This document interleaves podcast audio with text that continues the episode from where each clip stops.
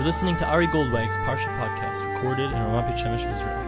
fifty-seven sixty-seven, two thousand seven. This week's Parsha is Parsha Kisavo. We encounter a very important and pivotal concept at the very beginning of this week's Parsha.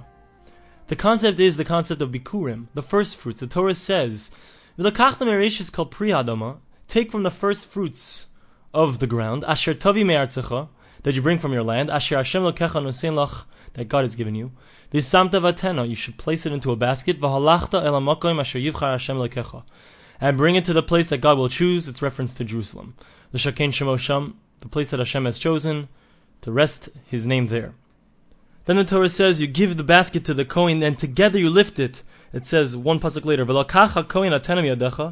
the Kohen takes it from your hand, and the Gemara says what, the, what they would do is they would together they would hold it, and they would lift it up and down, back and forth, in all four directions and up and down, just like we do with the Lulav. Then the Kohen would take the basket and place it next to the Mizbeach, next to the altar, inside of the Beis Hamikdash, inside of the temple. After this, the Torah says that the person who's bringing these fruits has to make a declaration, a little history lesson, talking about the past, about the Jewish people, and how they got into Israel. He starts out by talking about when the Jews went down to Egypt, and they started off there as a small nation and slowly grew to be a great nation. And then the Egyptians enslaved them and gave them difficult labor. He continues to describe how the Jews called out to God and said, please God, save us. And God saved them, took them out of Egypt, and brought them to the land of Israel. He completes his declaration by saying, these are the fruits that God has given me. He bows to God, and he rejoices, the verse said. He must rejoice, and the Kohen keeps those fruits. There are many things to learn from this whole ritual. And the main thing that I think we see from here is that the whole idea of bringing these first fruits is the idea of hakaras ha-tov, showing gratitude to God. The first things, the first thing that we have created, when we feel like it's something that's ours, we feel like it's something that we've, we've really put all of our effort into creating this thing. We recognize right away this is, this is God's. This is something we have to thank God for, because truly everything that we have is from God. That's the idea behind this entire scene. But there are a number of questions that arise we need to understand, and with that understanding we'll have a tremendous insight into the whole idea of gratitude, whether it's between man and God, or between man and man. Now let's go back over the steps that the person went through, because there are questions all along the way. The first thing that the person does is he brings this basket in, and together with the Kohen they lift it up, they shake it in the four directions and up and down. What is that? What does that represent? What's the idea behind this shaking? That's the first question. The second question is, after that, the Kohen takes it and he puts it next to the Mizbeach. What does that represent? Second question. Third question, after that, he gives his whole history lesson. Why does he have to go through the whole history of how we went down to Egypt, and how God took us out of Egypt with tremendous miracles, and then he brought us into the land of Israel? What's the point of the history lesson? And finally, if the whole point of this ritual is to show gratitude to God, to say thank you for the, the fruits and for all the good things that you've given to us, why is it that we give the fruits to the Kohen? If anything, maybe we should put them on the Mizbeach, they should be burnt up as an offering to God. Why is it that we dafka specifically go and give it to the Kohen? Why is that the end of this whole ritual? Why is it that the Kohen ends up with the fruits? Before we begin to explain all these questions, there's something very fundamental that we need to understand about the way God created the world, and the way He set up human nature, and the way He set up the social systems of people. By the way, this whole idea is taken out of the book Mikhtav Me'elio, Strive for Truth, originally written by Rav Elio, Dessler, translated by Aryeh Carmel. And the idea has to do with giving and taking. Because there are two types, there are two ways that people can approach the world. Giving and taking. A person can say, I have to worry about my rights, what's coming to me.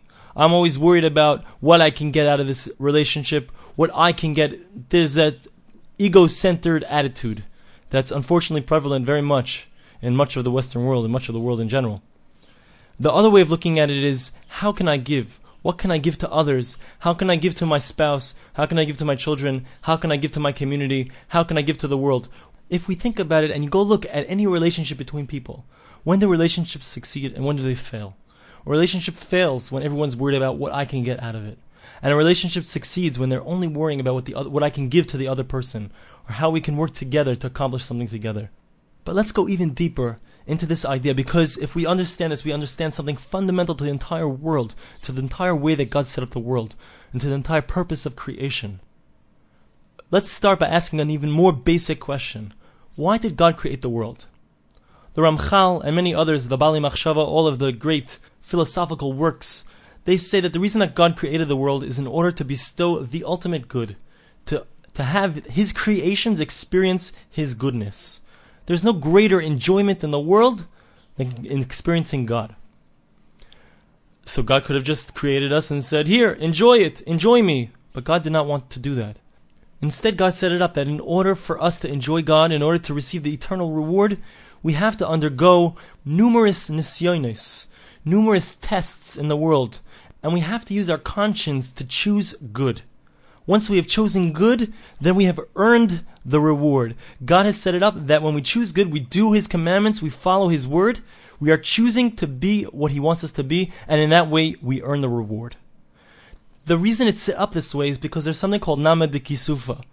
If you would get something for free, you would eternally feel like you, this is something I don't really deserve. You couldn't properly enjoy the good thing that you're getting. But now that you've earned that thing, now that it's something that you have gotten by your own efforts, and you've proved that you deserve it, now it's something that you can enjoy for real. Now the question remains, why did God have to set it up this way? Why did God make it this way that you have to be embarrassed, as if to say, in order to receive His reward? Why does it have to be that you have to earn that reward? This comes down to a very, very deep idea that I've seen in Arya Kaplan as well as other places. And that is that when it comes to spiritual things, what does it mean to be close? When I say I want to be close to God, what does that mean? In a physical world, so you can say two two people that are in proximity of each other, I'm standing right now next to the microphone, so if I'm close enough to it, then I'm close to the microphone physically. And if I'm far away from it, I'm far away from the microphone physically. But what does it mean in spiritual terms to be close to something? The Bali Machshava, the deep philosophers say, the Jewish philosophers say, that it means that a person is like that other thing. The more you are like another thing, the closer you are to it spiritually. Le-Mashal, for example, if a person knows, the more a person knows about another person, or if let's say you have two people who have the same experiences, the closer they are spiritually. A man and a wife, they experience so many things together, they become closer spiritually.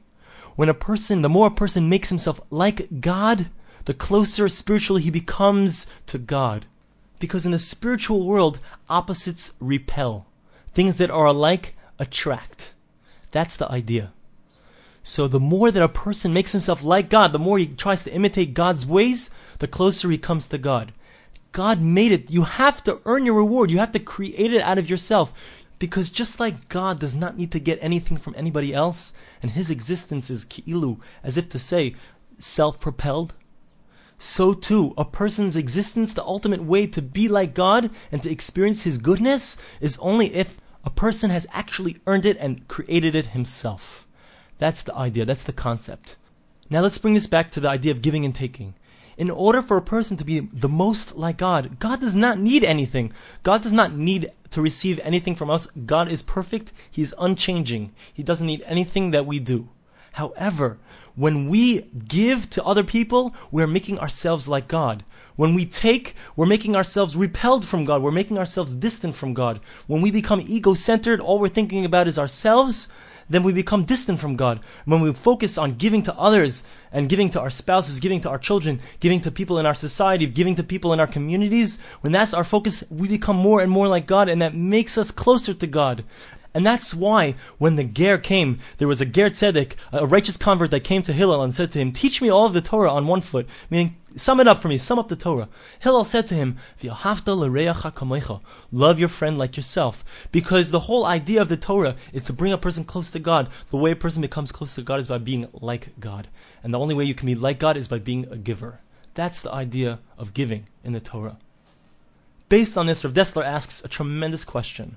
If the whole idea, the whole purpose of our being here is to give to others, is to become givers and not to become takers, then how is a person supposed to take? How is a person supposed to receive? If there are no receivers, there can't be any givers either, right? So how is a person supposed to approach receiving? And he explains so beautifully that the idea is that as long as a person shows gratitude for everything that he receives, when a person shows gratitude, in essence, his taking is also giving. I think the explanation for this is, when a person really feels gratitude deeply inside of him, and he appreciates what someone else has done for them, it makes them want to give back. It makes them want to give more. It makes them want to do the same type of giving that he received. It makes them want to do to others. And therefore, it's a cycle that creates an upward spiral, up and up and up. Giving, receiving, giving, gratitude, giving, receiving, gratitude, giving. That's the idea of gratitude. And it's so essential, so fundamental. It's something that we have to think about and really take to heart. Now let's bring this whole conversation back. Back to the Bikurim, back to the first fruits, back to our Parsha. If you recall, the first thing that a person does, he comes to the temple, he brings the fruits in his basket, and together with the Kohen, they lift it up, up and down, back and forth in all four directions. The Gemara explains in Sukkah that the reason that they waved the basket in four directions is to represent the idea that God rules over all four directions, the four corners of the earth. And the reason that they would shake it up and down is to represent the fact that God rules over the heavens and the earth. Right away, the first thing that you're doing, you're shaking. You're showing that God is the ruler. Everything that I have, this this too, this fruit as well, comes from God. Right away, you're recognizing that what you have is from Him. Then they take it and they place it next to the Mizbeach. The Mizbeach is the place of the Korbanos. Again, the idea of coming close to God, connecting to God. By recognizing the good, we connect to God. We contribute to the cycle of giving by showing our gratitude. Again, that's why you place it next to the Mizbeach, the place of Korbanos, the place of connecting to God.